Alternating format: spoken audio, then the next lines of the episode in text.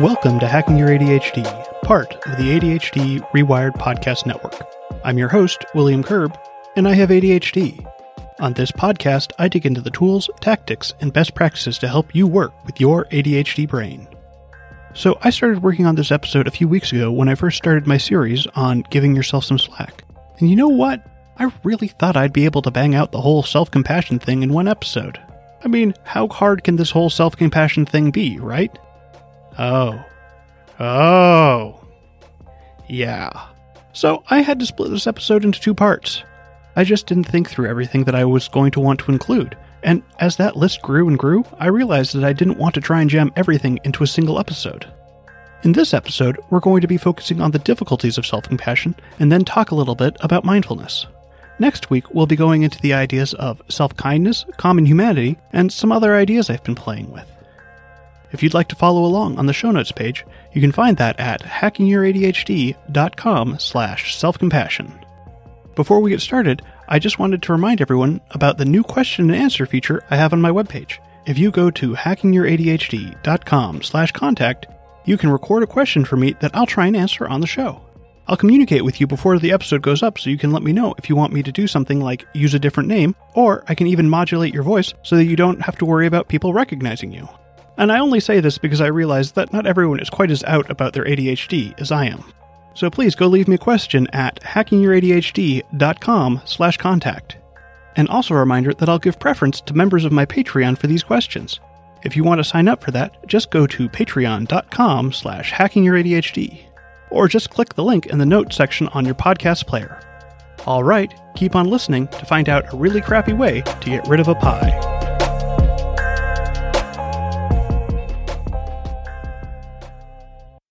Growing up, I always thought I was going to do something entrepreneurial. And this stemmed from my mom, who used to teach at the School of Business at the University of Hawaii, and then later on ran the entrepreneurship site for About.com, you know, back when that was still a thing. And even though it was never explicitly stated, I just kind of felt that was the expectation for me. And so that kind of led me into reading all those inspirational entrepreneurship things you see on the internet, and the whole idea of hustle culture. And from this, I fell into this belief that all I needed was grit, if I could just force myself to persevere through anything, then I could also achieve anything. But this is missing a key component.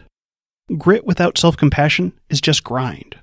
Sure, the entrepreneur sphere has phrases like rise and grind, but that grind wears you down.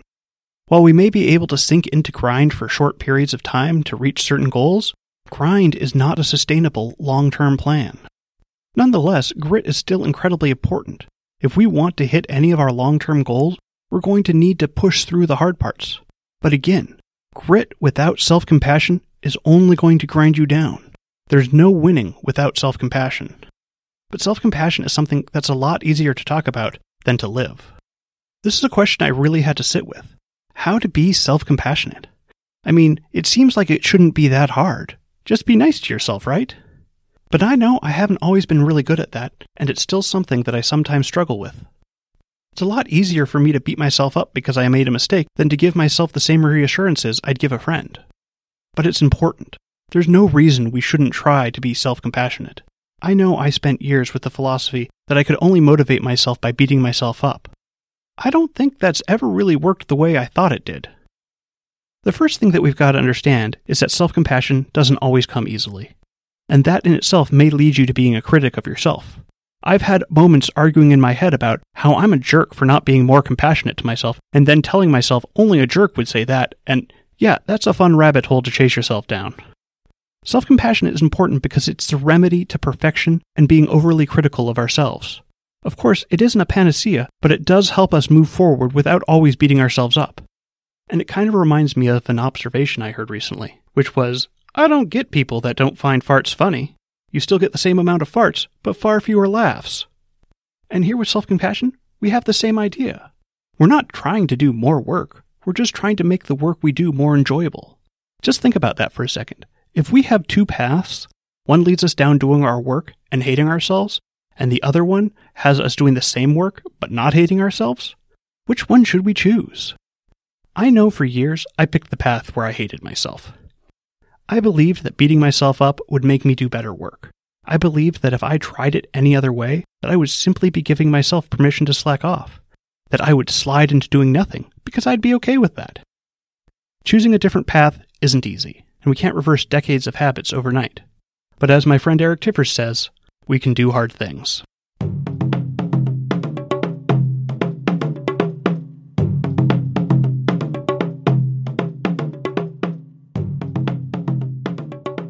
Self compassion means being able to be kind to ourselves and even forgive ourselves in situations that are less than optimal. When things are going well, it can be a lot easier to be kind to yourself, although I do know that when we're dealing with perfectionism, that can be hard too. What's really a test is being kind to ourselves when things aren't going well. Being kind to ourselves when we've made the wrong choice or have done something that we regret. So let me take a moment to talk about something that I'm not proud of. Something I feel really crappy about having done. So last year, probably sometime in November, I had a night where I was just getting frustrated over everything. And I decided that the best way to deal with this was to just eat my feelings. So I went and pulled a pie we had out of the fridge. And I was still really frustrated, and while cutting the pie, I just couldn't get the cut to go nicely. I couldn't get the knife to go through the crust, and it was just not working. And then I just started stabbing the pie. And of course, that didn't make me feel better, so I just grabbed the pie and I threw it on the floor. Now, as I'm sure you know, this was not the right thing to do, and I immediately regretted the decision to throw the pie. I mean, now I had something to clean up, and it's not like it was a little mess. I threw it hard enough that some pie ended up on the ceiling. Now, a funny thing about this story is I don't even remember what I was so frustrated about.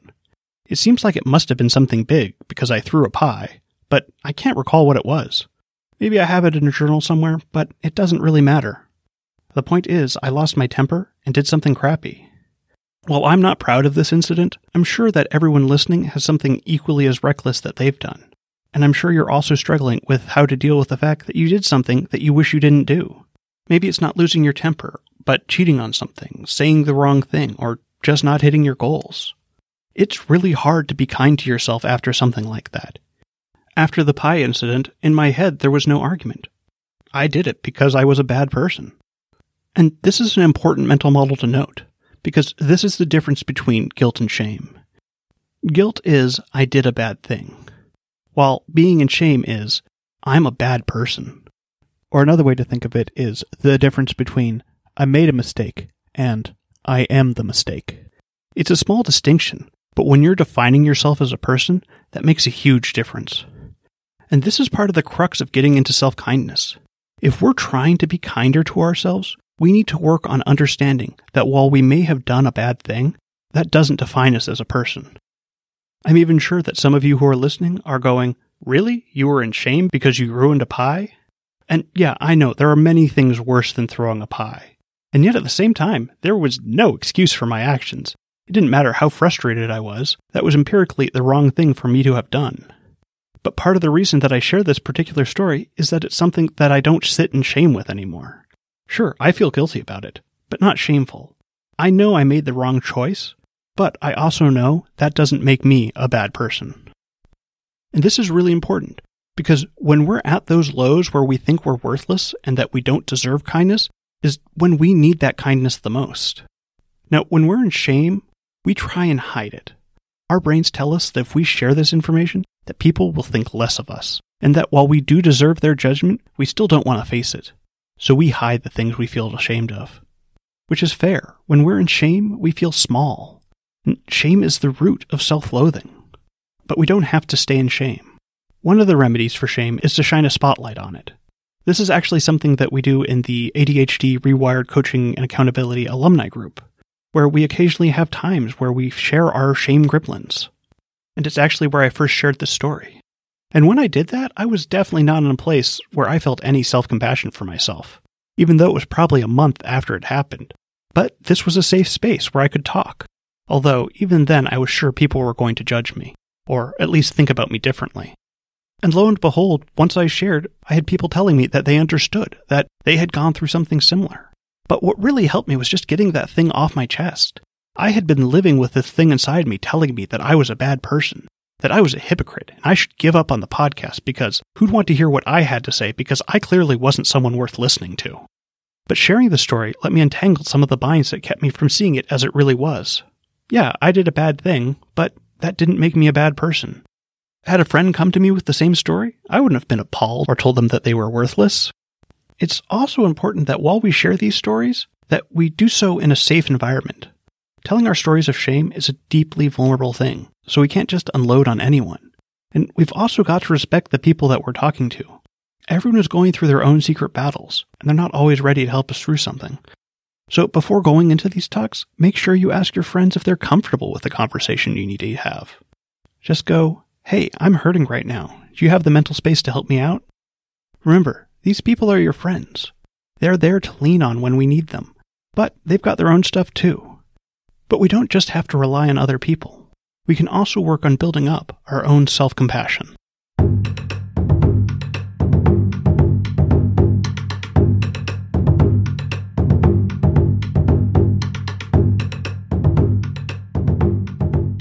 So, self compassion can be built up through three ideas mindfulness, self kindness, and common humanity. In this episode, we're just going to focus with mindfulness. So, check back next week where we'll be getting into the self kindness and common humanity. With mindfulness, most people think of it as just a meditation practice. And while it is true that there is mindful meditation, it's a lot more than just that. Mindfulness is about seeing life as it is. It's paying closer attention to your thoughts, feelings, and your body. With ADHD, our thoughts are often racing from one thing to the next. And when that happens, we tend to miss a lot. Like, how's your left foot feeling right now? Or your earlobe? Are you hungry? What's your emotional state? It would be overwhelming to pay attention to everything all the time, so our brain is selective about what it's paying attention to. And this can be a problem with ADHD because it's a lot harder for us to focus our attention, so there are all kinds of things that we end up never paying attention to. And specifically, right now, we want to think about our emotions and our thoughts. Too often, we're not thinking about how we're feeling or questioning our thoughts. Remember, we don't have to believe everything that we think. I know it's hard to believe that we have beliefs that aren't true. I mean, if it isn't true, why would I believe it? But we also all know that we used to be wrong about things. I mean, just think about when we were kids and we believed in Santa Claus or the Easter Bunny. Sure, those things seem obvious now, but when we were kids, we didn't question it. And right now we have other beliefs that we just don't question because, well, of course they're true. The reason that we want to work on practicing mindfulness with our ADHD is that we get so used to our thoughts that we stop questioning them. We start to believe our self image and self doubts are hardwired. But the truth is that we can change. Our mental traits are malleable, and mindfulness is something that we can work on. While meditation is one option, there are also some great exercises that we can do. One of my favorites is the 54321 grounding exercise. And by the way, it's also great for reducing anxiety. So in this exercise, we're going to run through our senses to ground ourselves in reality. I'll give you a few moments after each one so that you can do the exercise yourself while listening. 5. Look around and name five things that you can see. In my office, I can see my keyboard, my microphone, my water bottle, a worry stone, and a picture of my family. 4. Notice and name four things that your body can feel. Right now, I can feel the carpet under my feet through my socks. I can feel the armrests on my chair with my arms. I can feel the back of my teeth with my tongue, and I can feel the rings in my fingers. 3. What are three things that you can hear right now? Well, I'm going to take my headphones off for this so I can actually hear some things. I can hear the fan on my computer, and of course, I can hear the sound of my own voice, and the sound of someone walking down the hall, which I'll have to edit out. Alright, two. What are two things that you can smell? This can be a harder one because smell is definitely something our brain tries to ignore unless there's an unexpected smell in the air. Just think how you can walk into someone's house and some smell the house is producing just feels overwhelming. But then after a little while, you don't notice it anymore. So I find closing my eyes and taking a deep sniff can help with this one. So I smell the carpet in my office. I didn't realize it had a smell. And there's something kind of chalky. Maybe that's the ceiling tiles. And again, this one can be hard because often we're not used to paying attention to our everyday smells. If you need to, you can get up and smell something specific. Or try some of these examples. Do your clothes smell like laundry detergent? Does your phone have a smell? Or how about your water bottle? And if it does, it might be time to run that thing through the dishwasher. Just saying and 1. Lastly, we have taste. This can be even harder than smell. Our brains really don't want us tasting the inside of our mouths all day long. Right now, I still have a bit of minty taste in my mouth from these little wisp toothbrush things I have at my desk. Now, if you can't taste anything, then another good option here is to say your favorite thing to taste, or something that you want to taste today, and then imagine that taste in your mouth. Alright, so that's our 5 4 3 2 1 grounding exercise. This is a great way to get your brain into mindfulness mode. You may have noticed that this exercise is purely physical, and that's because it's a lot easier to learn mindfulness from a physical perspective. Our ultimate goal is to be better at identifying our thoughts and feelings, but the easiest way for us to get there is learning how to be more mindful of how we're experiencing the world physically. I hope you were able to do this exercise with me while I went through it, but it's much more effective if you do it more often, so set a reminder to do it later today maybe even a couple times a day. I find that it works really well around mealtime. One, because you have a cue to do it, and two, it makes the smell and taste senses much easier to access. And as a side bonus, my kids love doing it. And so these ideas are really important for us to let ourselves identify what we're feeling. Too often we're so caught up in everything else that we don't actually think about what we're feeling or what we're thinking. Our brains are just filtering it through what we're feeling now before we even identify what we're feeling. And just take my pie story. I was so caught up in being angry that I didn't think about the fact that I was angry. I'm not saying it's easy to step back and be mindful. If it was, I wouldn't have had to clean pie off my ceiling. What I'm saying is that working on it and practicing mindfulness is worthwhile. We're not going to get it every time, but it will get easier.